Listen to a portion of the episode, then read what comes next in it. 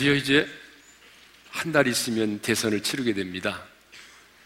자, 이렇게 선거철이 다가오게 되면 난무하는 게 있어요. 유언비어와 흑색 선전이 난무하게 되죠. 뭐 예를 들면은 어느 후보에게 뭐 숨겨진 여인이 있고 심지어는 내연의 관계에서 낳은 아들까지 있다 카더라. 예. 또 단일화를 앞두고 있는 상황에서 어느 후보가 어느 후보에게 양보를 했다 카더라. 우리나라는 이 카더라 통신이 잘 발달된 나라입니다. 그래서 선거철이 되게 되면 사실 확인을 떠나서 일단 터뜨려 놓고 보자는 그런 막가파식 선거 전략이 판을 치죠. 그런데 여러분, 어떤 내용을 보도하거나 주장하거나 또 반대하려면 확실한 근거를 가지고 해야 합니다. 아니면 말고식으로 해서는 안 된다는 그런 얘기죠. 근데 인터넷이 더욱 그렇습니다. 인터넷을 보게 되면요. 사실 확인도 거치지 않은 상태에서 무차별적으로 댓글을 달고 SNS를 통해서 그것을 유포해서 상대방의 명예를 훼손시키고 심지어는 어떤 사람으로 하여금 자살에 이르게 하는 경우도 있습니다. 특히 기독교를 비난하는 안티 세력들 가운데 보게 되면요. 뭐 사찰에 불이 난다든지 불상이 훼손당하면요. 무조건 기독교인들이 했다라고 생각하라는 거예요. 그래서 사실 확인도 하지 않고 무조건 기독교를 공격하고 비난하는 일들이 참 많아요. 지난번에 나영이 사건 때도 마찬가지인데 여러분 그 나영이 사건의 그 조두순이가 목사라고 일부 언론에서 보도를 한 적이 있어요. 루머를 가지고. 근데 사실 조두순이는 목사가 아니잖아요. 예. 이렇게 사실 근거도 없이 뭔가를 막 터뜨리고 유포하는 경향이 참 많습니다. 한때 우리가 미국의 쇠고기를 수입하면 광우병이 걸린다면서 전국적으로 촛불 시위를 한 적이 있습니다. 그때 여러분 얼마나 많은 사람들이 광화문 주변에 나가서 촛불 시위를 했습니까? 초등학교 다니는 아이들부터 시작해서 애기 엄마들까지 나가서 촛불을 들고 시위를 했어요. 미국산 쇠고기를 먹으면 금방이라도 광우병이 걸리는 것처럼 생각을 했죠.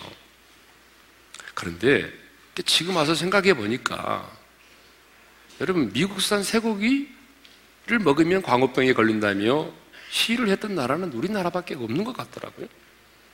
그리고 그렇게 주장했던 사람들이 얼마나 또 미국산 쇠고기를 잘 잡수시는지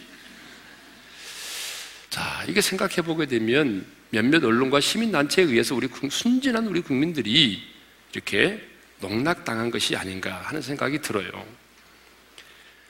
여러분, 우리 생활 속에서 보게 되면 확실한 근거도 없는데 그것이 우리의 어떤 생각을 지배하고 행동을 유발할 때가 많아요. 뭐 예를 들자면 뭐 그런 거 있잖아요. 뭐 흑미를 먹고 검은 콩을 먹으면 흰머리가 검은 머리가 된다.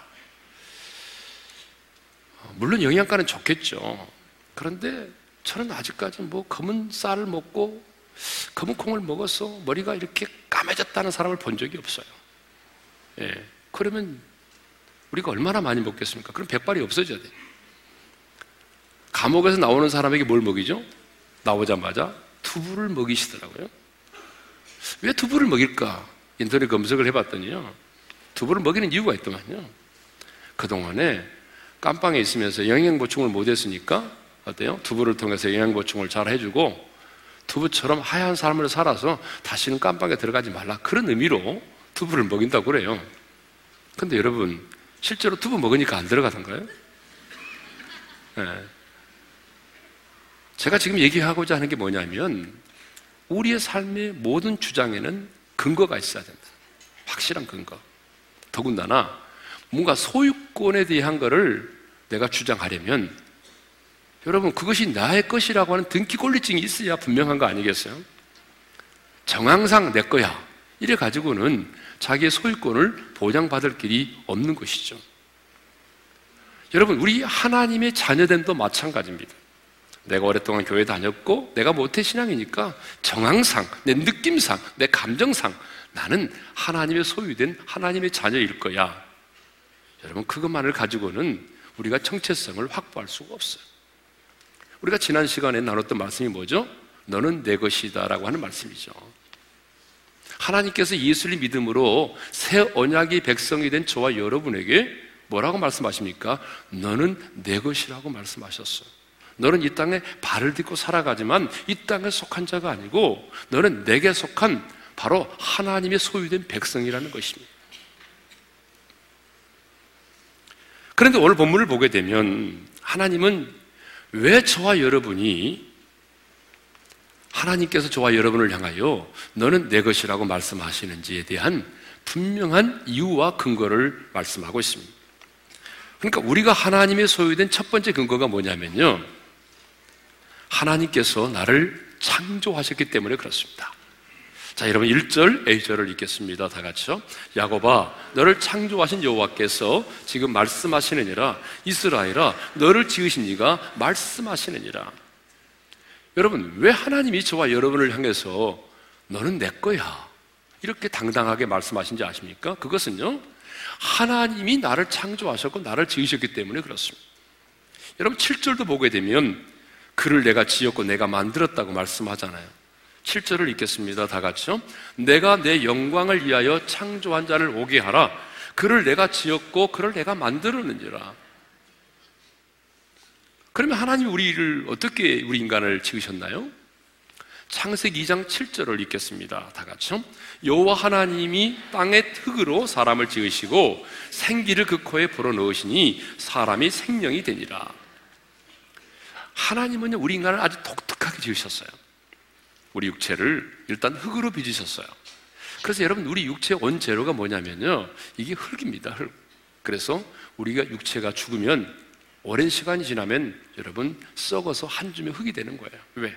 우리 원재료가 흙이니까. 그런데 하나님은 우리 인간을 창조하실 때 흙으로 빚으시고 난 다음에 코에다가 하나님의 생기, 하나님의 호흡, 하나님이 훅 생기를 불어넣으니 뭐가 됐다고요? 생령, 살아있는 영이 됐습니다. 그러니까 여러분, 우리 인간은 독특하게 육체만 있는 것이 아니라 영을 가지고 있어요. 그러면 하나님께서 아담과 하와만 이렇게 지으시고 그냥 우리는 그냥 내버려 두셨는가? 아닙니다. 다윗은요, 10편 139편 13절에서 하나님께서도 아담과 하와만이 아니라 저와 여러분도 하나님이 이렇게 지으셨다고 말하고 있어요. 다 같이 읽겠습니다. 시작. 주께서 내 내장을 지으시며 나의 모태에서 나를 만드셨나이다. 우리 어머니 아버지가 결혼해서 어때요? 그 정자와 난자를 통해서 내가 만들어진 것처럼 보이지만 여러분 생명의 근원은 우리 하나님이십니다. 다윗이 말합니다. 하나님이 내 내장을 지으시고 어머니 모태에서 나를 만드셨다. 그러니까 여러분, 저와 여러분을 만드시고 지으신 이가 누구세요? 창조주 하나님이세요. 그렇기 때문에 하나님께서는 저와 여러분을 향해서 뭐라고 말씀하십니까? 너는 내 거야. 너는 내 것이라고 말씀합니다. 여러분, 우리는 우연히 부모님의 불량난에 의해서 이 땅에 태어난 게 아니에요. 어쩌다 보니까 내가 이 땅에 태어난 게 아니고요. 여러분, 하나님이 우리를 지으셨다는 거죠. 그러니까 하나님은 자신의 소유권을 분명히 하시는 거죠. 내가 너를 창조했고 내가 너를 지었기 때문에 너는 내 것이라고 말씀을 하시는 겁니다. 또 왜 하나님이 저와 여러분을 향하여 너는 내 것이라고 말씀하십니까? 그 두 번째 이유는요. 하나님이 나를 구속하셨기 때문입니다. 여러분 1절 비절에 이런 말이 있죠? 내가 너를 구속하였고 내가 너를 구속했고 이 구속이라는 단어가 중요한 단어인데요. 히브리어로 이 단어는 가알이라고 하는 단어인데 무슨 말이냐면 대가를 지불하고 산 것을 말합니다. 여러분 우리의 구원은 우리 입장에서는 공짜잖아요. 여러분이 구원을 위해서 한 게 뭐 있어요? 아무것도 없어요. 그냥 단순히 인정하고 신한 것밖에 없어요. 그러니까 우리의 입장에서의 구원은 너무 공짜로 은혜로 받았지만 하나님의 입장에서의 우리의 구원은요, 반드시 대가를 지불해야만 되는 것입니다. 그래서 우리가 성경은, 성경을 보게 되면 하나님의 구속의 역사를 다루고 있는데, 성경에 나와 있는 하나님의 구속의 역사에는요, 반드시 대가가 지불되었습니다. 자, 볼까요? 이스라엘 백성들이 430년 동안 애굽에서 종살이를 했는데 430년 동안 애굽에서 종살이하던 이스라엘 백성들이 마침내 이제 구원을 받아가지고 출애굽을 하게 되죠. 여러분 어떻게 그들이 구원을 받습니까? 하나님이 그들에게 열 가지 재앙을 내리셨습니다. 그 마지막 재앙이 뭐냐 그러면 모든 초태생, 짐승과 사람을 막론하고 모든 처음 난 생명이 죽임을 당하는 거죠. 그런데 6월절 어린 양의 피를 문설주와 임방에 발랐던 유대인들의 집에는요, 그 죽음의 재앙이 임하지 않았던 거죠. 그래서 이스라엘 백성들이 구원을 받았잖아요. 그러니까 여러분, 이스라엘 백성들이 구원을 어떻게 받았나요? 6월절 어린 양이 죽임을 당하고 그 핏값을 통해서 그들이 구원을 받게 된 것입니다. 이스라엘 백성들이 여러분, 그냥 우연히 출애굽을 하게 된 게 아니에요. 6월절 어린 양의 핏값이 지불되었기 때문에 그들이 출애굽을 할 수 있었던 것이죠. 또 여러분 바벨론의 포로로 끌려갔던 이스라엘 백성들이 70년 만에 예루살렘으로 돌아오, 게 되는 사건이 있습니다. 여러분 그것도 여러분 그냥 이루어진 게 아니에요. 자, 3절 하반절을 읽겠습니다. 다 같이요. 내가 애굽을 너의 속량물로 구스와 스바를 너를 대신하여 주었노라. 그러니까 하나님께서 이스라엘 백성들을 바벨론에서 돌아오게 하실 때도요. 예굽을 구스와 성량물로 대신 주고 하나님이 그들의 기한을 허락하셨다는 것이죠. 그러니까 바벨론의 포로 생활을 청산하고 돌아오게 된 사건도 우연히 이루어진 것이 아니라 하나님께서 애굽이라고 한 나라 구스와 스바를 속량물로 주고 하나님이 그들을 구원해 내셨다는 거죠. 역사적으로 보게 되면요. 바사, 이 페르시아죠. 이 바사의 왕 고레스가 애굽과 구스와 스바를 정복하고 난 다음에 고레스 칙령을 발표해서 포로된 자들로 하여금 이스라엘로 돌아가도록 만들었던 거죠. 이 구스와 스바는요 별개인 것 같지만 여러분 사실은 이거 나일강 상류 지역에 속해 있는 애국과 하나된 나라입니다. 나중에 애국과 통합이 됐어요. 자 하나님은 고레스 왕에게 예굽을 정복하게 하는 대신에 유대인의 기한과 예루살렘 재건을 돕게 했습니다. 하나님은요, 열방을 이용하셔서, 이용해서 자기 백성에 대한 뜻을 이루신 것입니다. 그러니까 이스라엘 백성들이 바벨론의 포로 생활을 청산하고 돌아오게 된 것도 우연이 아니라 하나님이 애굽과 구스와 스바를 성량물로 주고 그들을 구원하여 내셨다라고 말씀하고 있는 거죠. 자, 하나님은 이렇게 이스라엘 백성들을 구속할 때에 언제나 대가를 지불하셨습니다. 이 대가는 바로 뭘 말하죠? 우리의 구원을 이루기 위해서 예수님께서 십자가상에서 흘리실 그 피를 얘기하는 거죠. 그러니까 여러분, 저와 여러분이 이렇게 하나님의 소유된 백성이 된 것도 우연이 아닙니다. 대가가 지불됐습니다. 어린 양의 피가 성량으로 지불됐어요. 예수님의 십자가의 피가 여러분, 우리는 그 피로 말미암아 성량 곧 제삼을 얻었습니다. 예배소서 1장 7절을 읽겠습니다. 다 같이요. 우리는 그리스도 안에서 그의 은혜의 풍성함을 따라 그의 피로 말미암아 속량 그 제사함을 얻었느니라. 예수님의 피로 말미암아 우리가 속량 그 제사함을 얻었다라고 말하고 있잖아요.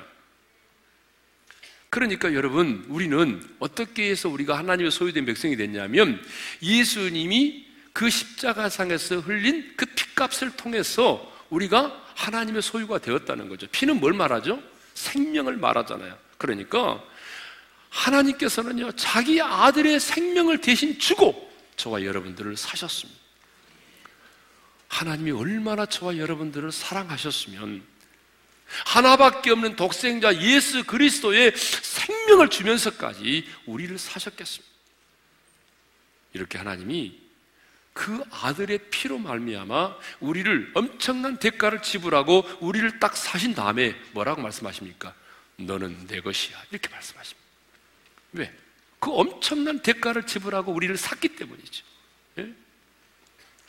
세 번째로, 세 번째로, 왜 하나님이, 하나님이 너는 내 것이라고 말씀하시는가? 세 번째 이유는 하나님이 나를 지명하여 불러주셨기 때문입니다. 하나님이 우리를 지명하여 부르셨습니다. 그래서 여러분 1절 시절에 보게 되면 내가 너를 지명하여 불렀나니 너는 내 것이라 이런 말씀이습니다. 지명하여 불렀다는 말이 무슨 말이죠? 많은 사람들 가운데서 하나님이 콕 찍어가지고 선택하여 불러내셨다. 그런 말이에요. 여러분, 대통령이요. 장관을 세우고자 할 때에 얼마나 많은 사람들이 있어요. 그 많은 사람들 가운데서 한 사람을 딱 찍어가지고 장관으로 세운 것처럼 하나님이 많고 많은 사람들 가운데서 저와 여러분들을 딱 이렇게 지명하여 선택해서 하나님의 소유를 삼아 주셨다는 것이죠. 그러니까 이 말은 선택적인 사랑을 의미하는 겁니다. 근데 성경을 보게 되면 하나님이 지명하여 부르셨다는 말이 많이 나와요. 특별히 출애굽기 31장 2절에 보게 되면요. 이런 말씀이 있어요. 부살레를 지명하여 부르고 뭐 할 때냐고 그러면요. 성막을 지을 때 하나님이 이 부살레리라고 하는 사람을 딱 지명하여 부르셨대요. 그리고 하나님의 영으로 충만케 해서 그에게 지혜와 총명과 재주를 주어서 성막을 만드는 일을 하게 했다는 것입니다. 출애굽기 33장을 보게 되면 하나님이 모세를 지명하여 부르신 다음에 출애굽의 지도자로 세우시죠. 그런데 저와 여러분 역시 마찬가지입니다. 하나님이요. 저와 여러분도 지명하여 부르셨어요. 그래서 우리가 하나님의 자녀가 됐어요. 여러분 안 믿기세요? 자, 베드로에서 2장 9절을 읽겠습니다. 다 같이요. 너희는 택하신 족속이요 왕 같은 제사장들이요 거룩한 나라요 그의 소유된 백성이니 이는 너희를 어두운 데서 불러내요 그의 귀한 빛에 들어가게 하심이에 아름다운 덕을 선포하게 하려 하심이라. 하나님이 우리를 그의 소유를 삼으셨는데요. 어디에서 우리를 불러내서 소유를 삼으셨단 말하냐면 어두운 데서 하나님이 우리를 불러내셨대요. 여러분 저와 여러분이요 어쩌다 보니까 예수 믿게 된 게 아닙니다. 하나님이 하나님이 저와 여러분을 어두운 데서 불러내셨대요. 불러내셨다. 지명하에 부르셨다. 어두운 데가 어디죠? 여러분 지하 깜깜한 곳이 아니고요. 여기서 말하는 어두운 데는요, 죄와 죽음의 법 아래 놓여 있을 때를 말합니다. 흑암의 권세가 지배하는 이 세상 속에서 우리가 어둠 가운데서 방황하고 있을 때를 말합니다. 흑암의 권세 아래 묶여서 우리가 불타는 지옥을 향하여 달려가고 있을 때 인생의 삶의 의미와 목적을 알지 못하고 방황하고 있을 때에 이 세상의 풍속을 쫓아 살고 있을 때에 하나님께서 우리들을 그 가운데서 불러 지명하여 불러내셨어요. 그래서 어둠에서 빛 가운데로 사망에서 생명으로 우리를 옮기셨어요. 그래서 우리를 하나님의 소유된 자녀가 되게 해주셨어요.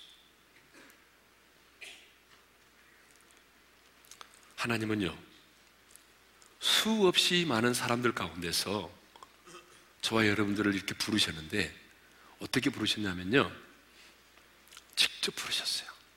하나님이 직접 내가 너를 지명하여 불렀나니 너는 내 것이라. 하나님, 우리를 부르신 이가 누구죠? 하나님이세요.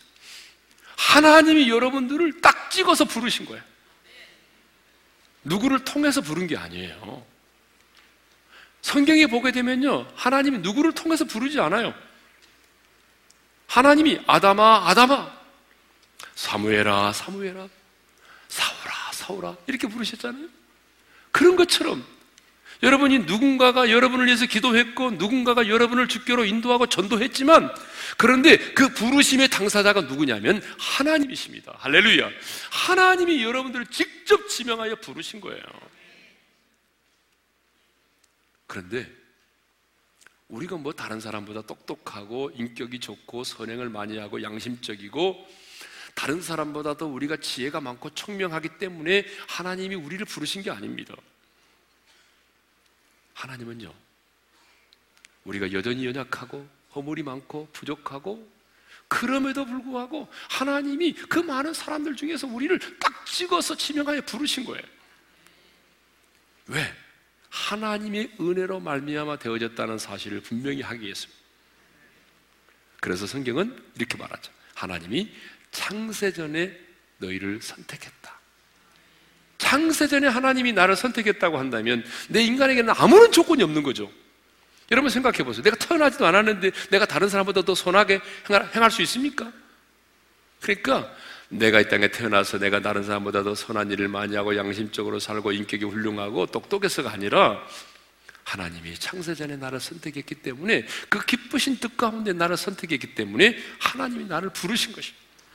부르실 때 어떻게 부르십니까? 지명하여 부르신 것입니다. 할렐루야. 이렇게 하나님이 우리를 세상 가운데서 지명하여 우리를 불러주셨기 때문에 하나님은 오늘 또 우리를 향해서 말씀하십니다. 뭐라고 말씀하십니까? 너는 내 것이라. 그러므로 여러분, 저와 여러분은 이 세상을 살아갈 때 이 확신이 있어야 돼요. 내가 어쩌다가 이렇게 하나님의 자녀가 되었다는 게 아닙니다. 하나님이 나를 어떻게 지으셨습니다. 하나님이 나를 구속하셨습니다. 하나님이 나를 지명하여 부르셨습니다.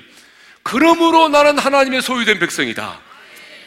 여러분, 그런 확신을 가져야 정체성을 가지고 인생을 살아갈 수가 있는 것입니다. 그러면 하나님의 소유된 자가 누리는 축복이 뭡니까? 하나님의 소유된 자가 가장 먼저 누리는 축복을 오늘 본문을 기록하고 있는데 그게 뭐냐면 두려워하지 말라는 거죠.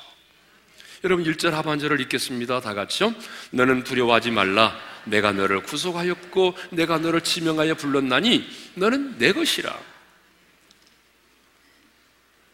왜 하나님께서 너는 내 것이라고 말씀하시면서 두려워하지 말라고 말씀하십니까? 도대체 하나님이 우리를 향해서 너는 내 것이야 라고 말씀하시면서 너는 두려워하지 말라는 그 말씀의 의미가 뭘까요? 저는요, 이 말씀을 묵상하면서 이렇게 결론을 내렸습니다. 하나님이 너는 두려워하지 말라, 너는 내 것이야.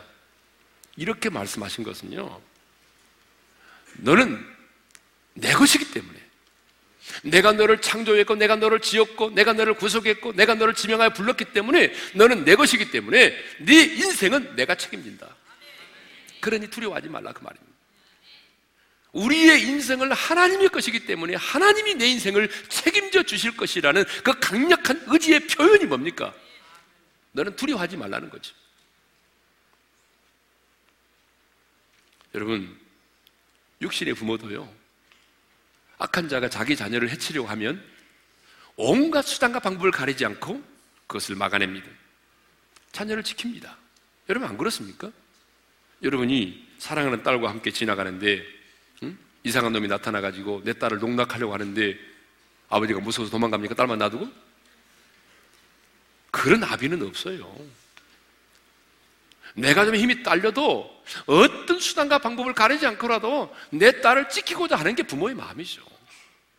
하물며 여러분 육신의 부모도 내 자녀를 지키려고 하는데 육신의 부모도 내 자녀를 책임지려 하는데 전능하신 하나님이 자기 아들을 죽이면서까지 그 핏값을 통해서 당신의 소유 삼은 하나님의 성도들이 왜 지키고 보호하지 않겠습니까?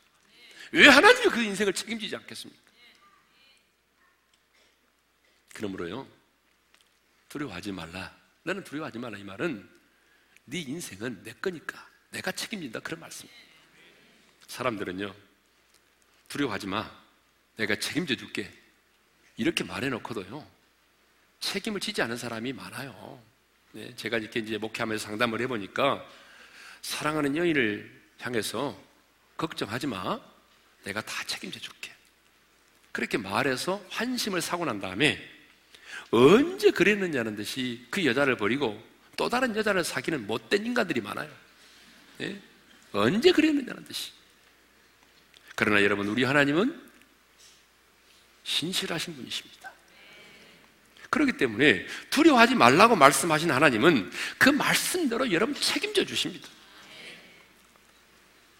어떻게 알 수 있느냐면 마태복음 14장을 보면 알 수 있어요. 마태복음 14장에 오병의 기적이 나오죠. 보리떡 다섯 개, 물고기 두 마리로 오천 명을 먹여도 남는 기적을 행하셨어요. 주님이 이 기적을 행하고 나니까 사람들이 뒤집어졌어요. 이야, 예수님을 왕으로 삼자, 우리 임금으로 삼자. 그래서 예수님을 막 왕으로 추대를 하려고 하네요. 그때 예수님이 안 되겠다. 무리들을 흩으시고 제자들로 하여금 배를 타고 먼저 갈릴리 바다를 건너가게 하셨어요. 그리고 예수님은요, 산에 들어가서 홀로 기도하셨습니다. 주님의 말씀에 순종하여 배를 타고 가던 제자들이 한밤중에 갈릴리 바다 한복판에서 풍랑을 만났습니다. 근데 기도하시던 산에서 기도하시는 예수님은 영의 눈이 떠서 그걸 봤어요. 제자들이 지금 풍랑을 만나서 고난을 당하고 있는 장면을 보셨어요. 여러분, 그 모습을 보시고 난 이후에 예수님의 반응이 뭐예요?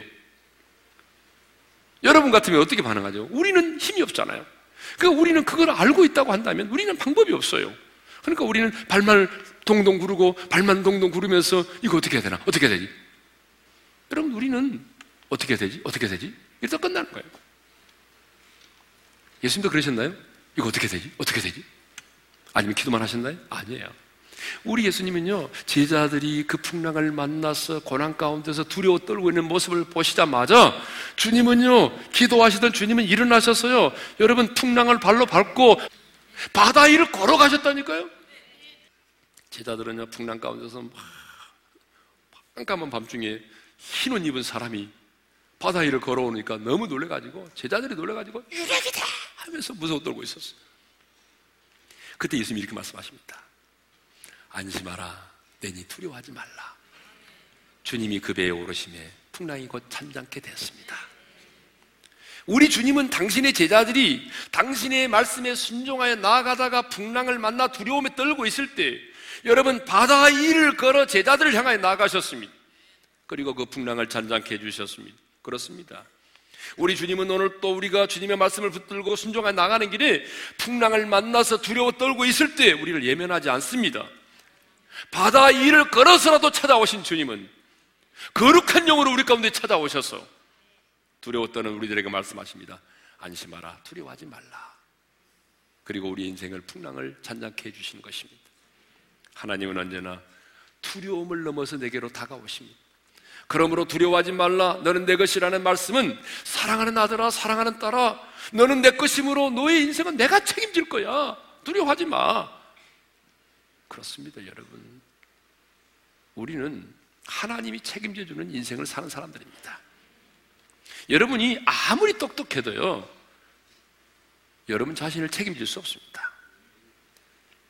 여러분 5분으로 알수 있나요? 5분으로를 알지 못한 내가 내 인생을 어떻게 책임져요?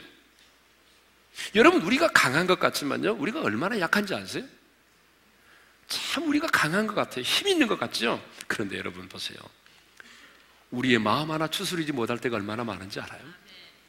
우리의 생각 하나 추스리지 못해서 여러분 그 마음 하나 추스리지 못해서 우리가 우울증에 걸리고 공황장애에 걸리고 여러분 수면 불, 불면증에 걸릴 때가 얼마나 많아요. 그 마음속에 끓어오르는 분노 하나 해결하지 못하는 게 우리 인간입니다. 이렇게 약한 우리들이요. 내 인생을 책임질 수 있어요? 내 마음에 올라오는 분노 하나를 이겨내지 못하는 내가, 내 마음 하나 추스리지 못하는 내가 내 인생을 책임질 수 있냐 그 말이에요. 우리는 아무리 강해도 내가 내 인생을 책임질 수 없습니다.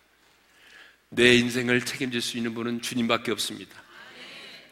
내 미래를 아시는 주님, 그 주님만이 생사복을 주장하시는 하나님만이 내 인생의 사방에 평안을 주실 수 있는 그 하나님만이 여러분 우리의 인생을 책임져 주실 수 있습니다. 그 주님이 말씀합니다. 나는 내 것이라. 그러니까 너 두려워하지 마. 너는 내 끼니까 내가 너를 책임질 거야. 아, 여러분 얼마나 멋있습니까? 우리는 책임져 주는 분이 계십니다. 여러분 인생의 마지막 때 영원히 떠날 때 여러분의 영혼을 누가 책임지겠습니까? 여러분의 부모도 떠나는 여러분의 마지막 영혼을 책임질 수 없습니다. 우리 주님이 내 육체의 장막을 벗고 떠나는 내 인생의 마지막 영혼을 책임져 주십니다. 그러면 하나님께서 이사의 선지자를 통해서 너는 두려워하지 말라. 너는 내 것이라고 말씀하실 때가 언제입니까? 여러분 이스라엘 백성들이 가장 두려워 떨고 있을 때입니다. 그렇죠?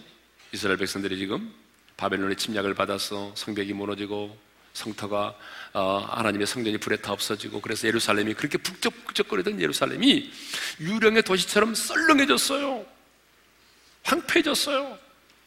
포로로 끌려간 그들은요, 아, 이제 우리, 우리 민족은 이렇게 끝나는가? 내 인생도 이렇게 끝나고 마는 것인가? 하나님은 우리를 버리셨나? 우리 언제 돌아갈 수 있지? 너무너무 두려워 떨고 있을 때, 하나님이 이사야 선제를 통해서 말씀하십니다. 너는 두려워하지 말라. 너는 내 것이야. 여러분 이 말씀이 그들에게 얼마나 위로가 되고 소망이 됐겠습니까? 것이야. 너 두려워하지 마. 여러분 이 말씀이 그들에게 얼마나 큰 힘이 되었겠습니까? 성경에 보게 되면요. 두려워하지 말라는 말씀이 참 많이 나오죠. 저는 세보지 않았지만 학자들에 의하면 365회 나온다고 그래요. 근데 어떤 분은 또 이렇게 주장하는 분도 있더라고요. 자기가 세보니까 366회 돼요. 왜? 윤달이 있어서. 자, 1년이 365일이잖아요. 그러니까 1년이 365일인데 하나님이 365번이나 두려워하지 말라고 말씀하셨다면 의미가 있겠죠. 그 의미가 뭐냐면 참 우리는 매일의 삶이 두려움의 연속이라는 거죠. 사실 두려움이 없는 날이 거의 없어요. 매일매일 우리는 눈을 뜨면서부터 시작해서 잠자리에 들 때까지. 아니, 어떤 분은요, 잠자리에 드는 것 자체도 두려웠다는 경우도 있어요. 출근하면서도 혹시 오늘 교통사고를 당하지 않을까 하는 두려움. 누군가가 암에 걸렸다는 소식이 들려오면, 어? 나도 암에 걸리지 않을까 하는 두려움. 또 직장에 다니면서도 혹시 내가 잘리는 거 아니야? 하는 두려움. 밑에 있는 부하가 나보다 실력 있고 능력 있으면 얘가 나를 또 치고 올라오는 거 아닌가? 하는 두려움. 장사를 하는 사람들은 오늘 손님이 좀 많이 와야 되는데 식당 하는 사람들은 오늘 식재료를 이렇게 준비를 많이 해야 되는데 이거 오늘 손님이 오지 않으면 이거 다 버려야 되는데 어떻게 하지? 하는 두려움. 올해는 정말 넘기지 말고 내가 결혼해야 되는데 영 결혼 못하고 이렇게 늙어가는 거 아닌가? 하는 두려움. 주가가 폭락하면 어떻게 하지? 하는 두려움. 참, 실패에 대한 두려움, 질병에 대한 두려움, 노후 생활에 대한 두려움, 세균과 바이러스에 대한 두려움, 상실에 대한 두려움, 시험에 대한 두려움, 이별에 대한 두려움, 낯선 환경과 사람에 대한 두려움, 죽음에 대한 두려움. 이렇게 우리의 삶은 두려움의 연속입니다. 사람은요, 누구나 정도의 차이가 있을 뿐 다 두려움 가운데 살아가고 있습니다. 그런데 오늘 우리 하나님은 저와 여러분에게 말씀하십니다. 너희는 두려워하지 말라. 너는 두려워하지 마라. 다른 사람은 몰라도 너는 두려워하지 말라. 왜? 너는 내 끼니까. 너는 내 것이야. 그러니까 네 인생은 내가 책임지는 거야. 네가 책임지는 게 아니야. 내 거니까 소유권이 내게로 왔잖아. 그러면 내가 너를 책임지는 거야. 또 우리가 두려워하지 말아야 될 두 가지 이유가 있어요. 그게 뭐냐면요. 두려움은 하나님께로 말미암아 온 것이 아니기 때문에 그렇습니다. 사도 바울이 믿음의 아들 디모데에게 이렇게 말했죠. 디모데후서 1장 7절입니다. 다 같이요. 하나님이 우리에게 주신 것은 두려워하는 마음이 아니요 오직 능력과 사랑과 절제하는 마음입니다. 하나님이 우리에게 주신 것은 두려워하는 마음이 아니래요. 에레미야 29장 11절에 이렇게 말하죠. 하나님은 너희를 향한 나의 생각을 내가 하나니 평안이요 재앙이 아니라. 그러니까 여러분 우리를 향한 하나님의 생각은 평안이지 처럼 재앙이 아닙니다. 두려움이 아닙니다. 두려움은 하나님께로 말미암아 온 게 아니에요. 그러면 두려움은 누구로부터 온 거죠? 두려움은요. 두려움의 영이 가져다 주는 겁니다. 그렇기 때문에 두려워하면 안 돼요. 왜? 두려움 그 자체는요. 하나님께로 말미암아 온 게 아니에요. 또 우리가 왜 두려워하면 안 되느냐? 두려움은요. 우리의 신앙생활에서 영적 장애물이 되기 때문에 그래요. 여러분, 두려움을 품는 자는요, 제가 몇 번 얘기한 것 같은데, 영적 전쟁을 치를 수가 없습니다. 여러분, 우리 삶이 영적 전쟁인데, 내가 두려워 떨면요, 영적 전쟁 감당 못 합니다. 사사기 7장이 우리에게 그걸 가르쳐 주잖아요. 자, 기도원의 300명의 용사가, 여러분, 해변가의 모래와 메뚜기 떼와 같은 그 많은 미디안의 군대를 물리쳤어요. 여러분, 어떻게 물리쳤어요? 자, 먼저 하나님께서요, 기도원으로 하여금 미디안과 싸울 사람들을 불러 모으라고 말해요. 그래서 기도원이 외칩니다. 여러분, 미디안과 싸울 사람 나오세요. 그랬더니 나왔어요. 몇 명이 나온 지 아세요? 3만 2천 명이 나왔어요. 많이 나왔죠? 그런데 하나님이 또 이렇게 말씀합니다. 기도원아, 너 많다. 이렇게 말해라. 누구든지 두려워 떠는 자는 길라산을 떠나 돌아가라. 누구는 돌아가라고요? 두려워 떠는 자는 가라는 거예요. 그래서 말합니다. 여러분 두려우세요? 그러면 떠나가세요. 그랬더니 무려 몇 명이 떠나간지 아세요? 2만 2천 명이 떠나갔어요. 이게 무슨 말이냐면은 두려움을 가지고 있는 자는 영적 전쟁을 칠 수 없다는 거예요. 여러분 정말 그렇습니다. 두려워 떠는 자는요, 영적 전쟁을 치를 수 없어요. 왜? 두려움은 우리 믿음을 약화시키기 때문에 영적 전쟁을 감당할 수가 없는 거죠. 여러분, 우리 삶이 영적 전쟁 아니에요, 지금? 근데 두려워 떨면 어떻게 하겠어요? 뿐만 아니라 두려움 가운데 있는 자는요, 평안의 복음을 전할 수가 없어요. 왜? 우리가 전하는 복음은 평안의 복음인데, 여러분 막 두려워 떨면서, 두려워 떨면서, 예수 믿으세요, 예수 믿으세요. 니나 믿어라. 여러분, 우리가 전하는 복음은 평안의 복음이니까, 두려워 떨 수밖에 없는 그 상황 속에서도 평안한 마음을 가지고 복음을 전할 때에 그들이 그 소망에 관한 이유를 물어볼 거 아닙니까? 두려움은요, 우리 영혼을 무기력하게 만듭니다. 두려움은 자신감을 상실하게 만듭니다. 두려움은요, 참 안 좋은 게 뭐냐면, 두려움이 임하면요, 자신의 꿈과 비전이 상실돼요. 그렇게 가졌던 꿈과 비전이 흐려져요. 약해져요. 우리 믿음과 믿음의 성장과 성숙을 방해해요. 결정적으로 두려움은 어둠의 영이 우리 가운데 임하게 만드는 것입니다. 그래서 나중에는 두려움이 현실이 되게 만들어요. 두려움의 생각이 우리 안에서 쌓이고 쌓이면 우울증이 되는 겁니다. 그렇다고 막 두려움을 막 폭발하고 하게 되면 분노가 치밀어 오르게 되죠. 분노를 토해내게 되는 것입니다. 이렇게 두려움은 우리의 신앙생활에 있어서 가장 커다란 영적 장애물이 되는 것입니다. 그래서 하나님은 우리에게 말씀합니다. 매일매일 너는 두려워하지 마라. 다른 사람은 두려워할지라도 너는 내 거잖아. 너의 인생은 내가 책임지니까 두려워하지 마라. 여러분,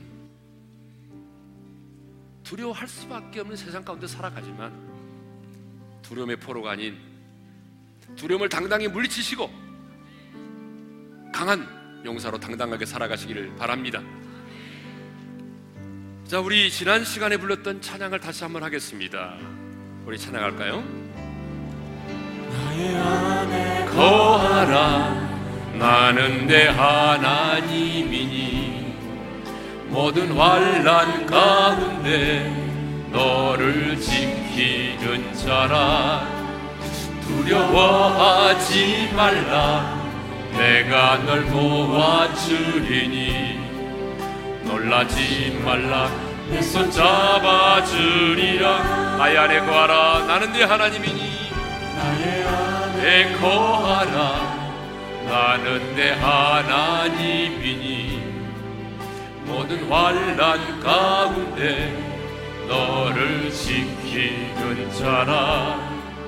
두려워하지 말라.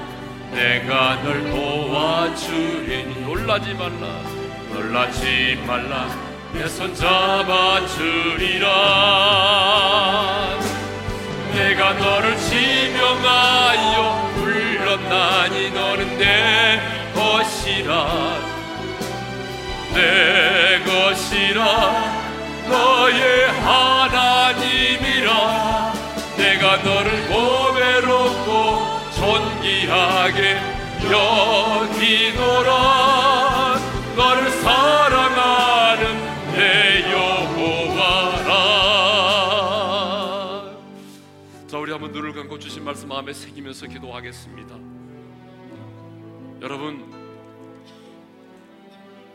주님이 우리에게 말씀하십니다 너는 내 것이라고 왜냐하면 내가 너를 지었고 내가 너를 만들었잖아 내가 내 아들의 핏값을 주고 내가 너를 샀잖아 내 아들의 생명을 주고 내가 너를 샀어 내가 너를 세상 가운데서 어둠 가운데서 내가 너를 지명하여 불렀잖아.